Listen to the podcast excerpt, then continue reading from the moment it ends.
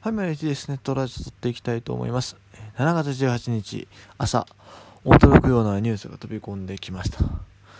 ジャイアンツの利根千秋投手27歳が投打の二刀流に挑戦することが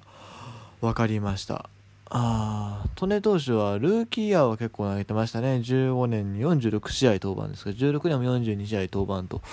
いうことだったんですその後あんまり見てないですよね。すごいがたいのいいピッチャーでね、確かフィリピンとのハーフでしたっけ？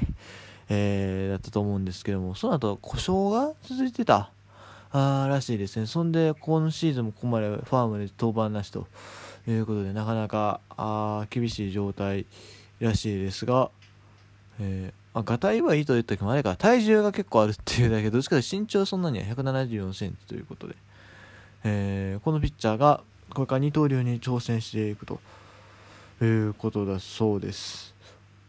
僕ね、これね、すごくね、日本球界にとってね、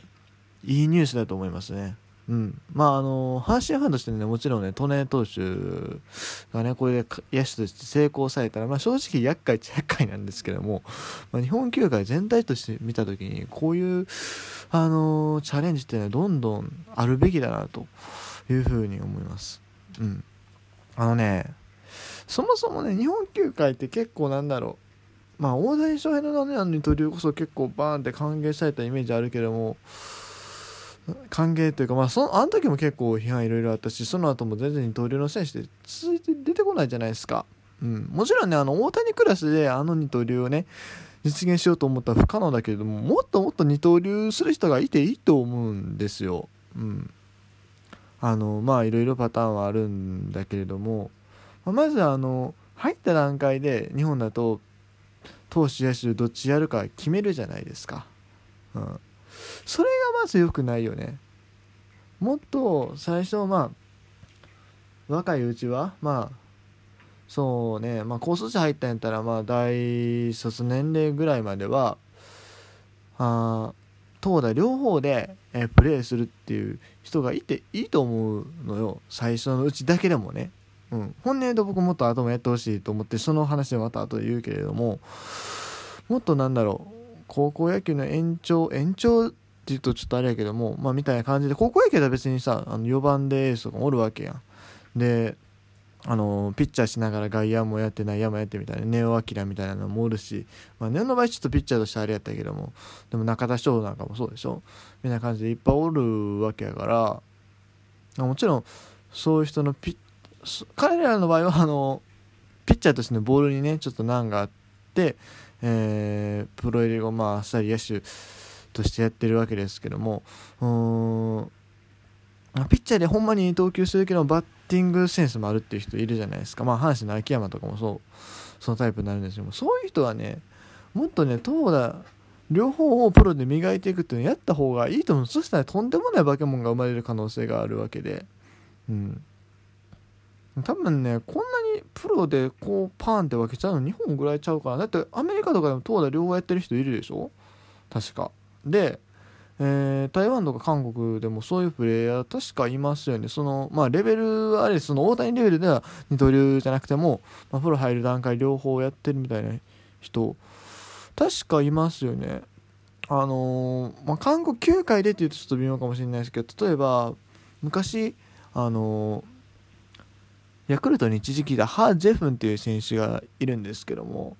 彼確かもともとアメリカで二刀流をしてたんです外野と、えー、ピッチャー両方やっててヤクルト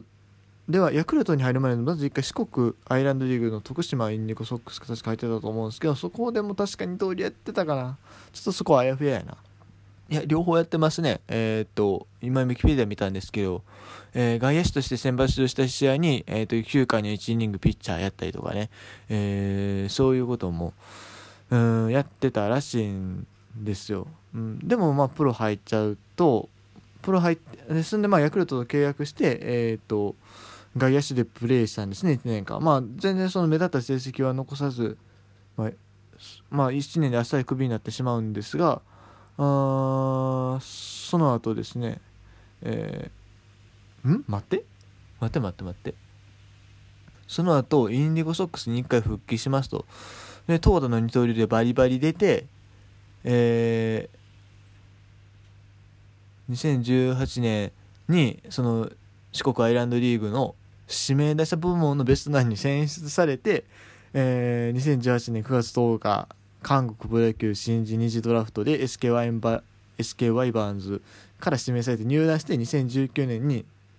なんとピッチャーでリーグ最多の36セーブですよ。でこの後あのプレミア12に出てますからね彼。みたいな感じでですねあの 彼の場合はそうだから外野手としてこのまま行くんかなと思われてたと思うんですね多分。四国でこんだけ成績残したら。でも実際プロ入プロというかまあ韓国球界でこうピッチャーでバーンで開花するっていうね。事例もあったしあとあれね。あまあこれは二刀流じゃなくて天候の事例になるけれどもえっ、ー、と阪神のエドワーズなんかも確かもともとピッチャーじゃなくて外野手でやってたんですよね。それがピッチャーに転向したっていう事例もあるしまあ、みたいな感じで、まあ、投打両方にポテンシャルのある人って結構いると思うんです。だから最初のうちはねあのもうちょっと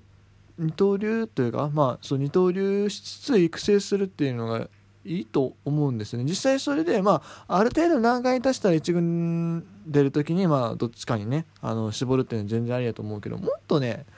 柔軟になんだ育成してもいいんじゃないかなっていうふうに思うんですけどどう思います？皆さん。僕はやってほしいんですよね。もっと幅広く。幅広くっていうか、うん、二刀流での育成っていうのを視野に入れてほしいし、えー、特にねあのセ・リーグだったらねそれがすごく有効になるんじゃないかなと思ってて、まあ、これ僕ちょくちょく言ってるけどもセ・リーグってまあピッチャーが打順に立つわけじゃないですか今の時点で、ま、今後どうなるか分かりませんずっとこの制度が続くかどうか分からへんけども、まあ、一応まあセ・リーグの、まあ、ピッチャーが打席に立つということになってるのにみんな打率が低いと。これすごくもったいないなと思ってて、うん、でもあのもしねあの投打にポテンシャルのある人が、あのプロ入り最初の時期二刀流で調整してたらあピッチャーでありながら、まあ、出しピッチャーにね専念した後も打席に立った時にねある程度率を残せる可能性もありますよね。まあそんなバンバン打つと思わへんけど今みたいなそのなんかもう0割が当たり前みたいなね状況っていうのはなくなってくるんじゃないかなというふうに思うし、えー、もっと挑戦してほしいなって思うんですよ。いろんなプラスはあると思うんですよね。であとまあ今回トニー選手は、まあ、バッティングと、えー、ピッチングの二刀流っていう話になってますけどもまあ実際これはちょっと天候に近いんちゃうかなっていう気もするんですけどもね。あの故障が多いからピッチャーとしては。いう気もするんです。まあ一応まあピッチングとバッティングの二刀流って話になって、まあ、実際そういうポテンシャルある人多いだろうなっていうのを思うんですけども僕ね他に思うのがねピッチングと守備の二刀流をする人がおっても面白いんちゃうかなって思うんですよ。うん、守備っていうのはまあまあ外野でも内野でもいい。まあ多分外野かな。プロのレベルやと。思うんですけども。例えばまあピッチャーでもあの足が速い人とかいるじゃないですか。そういう人がね、あのまあ、例えば中継ぎピッチャーで1イニング投げた後にそのま後あの守備固めでね、あの守備にセンターの守備に入るとかいうこともあっても全然いいんじゃないかなって思ってて。多分バッティングとの二刀流よりはやりやすいんちゃうかな、うん、でピッチャーでも足速い人って案外いますしでピッチャーだったら形強い人が基本多いじゃないですか。なるとそういうところも全然いけると思うんですよね。そしたら野球がもっと面白くなる野球がっていうか、まあ、選手起用がねもっと面白くなるんじゃないかなと思ってて。もっとだからそういうチャレンジングなことをしてほしいですね、まあ、今回の利根選手はまあ明らかにバッティングを売りにするっていうか、まあ、基本まあ二刀流やる場合ってそうだと思うんですけどもそういう二刀流があっても面白いよなって思うよね。うん。あとまあこれは難しいと思うけどもダイソー専門ねピッチャーとかもおっても面白い。まあでもそれをやるとねなかなか 型作れへんから厳しいんよな。うん。でもそうそういう風にもっとなんだろう二刀流とかいうのを探ってほしいよねいろんな形で。うん。その中若手の時期のあの育成のそのね可能性を探る段階での二刀流っていうのはもっとあるべきやしプロ入った瞬間にあんなピッチばかりはっきりとおかしい異常やと思うから。しあとそのプロ入ってまあ1軍レベルでももうちょっと、まあ、大谷クラスを求めたらあかんけども普通にまあ代打の切り札程度で使えるとか。あ、まあ、代代打代打じゃない。えっとあれえー、っとごめん何言おうとしたんや。あの、まあ、守備固め要員で使えるとか、えー、あとはまあもう伝統が続いてて休ませる時限定でいいからダイソー要員で割と使えるとかね。まあダイソー要員で使われる ピッチャーはそこそこいますけどたまにね。いるけど、まあ、もっとあってもいいんじゃないかなと思うんでね。そういう二刀流っていうね。概念がもっと浸透てか二刀流っていう言葉自体はちょっとあれな気もするけど、もうそういう概念どんどんどんどんぶっ壊してほしいなっていう。思いますけどね、うん、もっとできる人いっぱいいると思うよ。そのそういう育成システムになってないからね。あれやけども。特にこの、まあ、今回利根がどうなるか知らんけど、まあ、今までのそのなんだ野手転向で成功した人の事例見てもそうやし、えー、このハージェフの話なんか考えてもそうやしもっともっとできると思うね。ジャイアンあのジャイアンツに限られる他の球団もねいろんなね可能性探ってほしいなと思う。でも今年のね今年のジャイアンツというか最近のジャイアンツはね特にもうチャレンジングですよね。とにかく。このトネの件もそうやし育成選手のなんだ誰かを野手転向させた話もありましたしね最近。であとまあいろんな SNS 積極的に使ってみたりとかあ選手起用もね今年なんだ結構選手を積極的に休ませたりしてるし。ほんまにね、まあ、原さんがすごいのもあると思うし、まあ、原さん含めはその周りのね、えー、人のやることほんまにすごいなと思う正直な話ねセ・リーグ他球団置いてかれるんちゃうかな うん、そのゲーム差とかいうもの以上の力の差っていうかねどんどん広がっていくんちゃうかなっていう気がしてちょっと怖いですね。うん、他球団ももっと頑張ってほしいなというふうに思います。ということで、えー、今日は利根選手二刀流の話をちょっと取り上げました。あんま利根選手の話はしてないけどね。ということで終わります。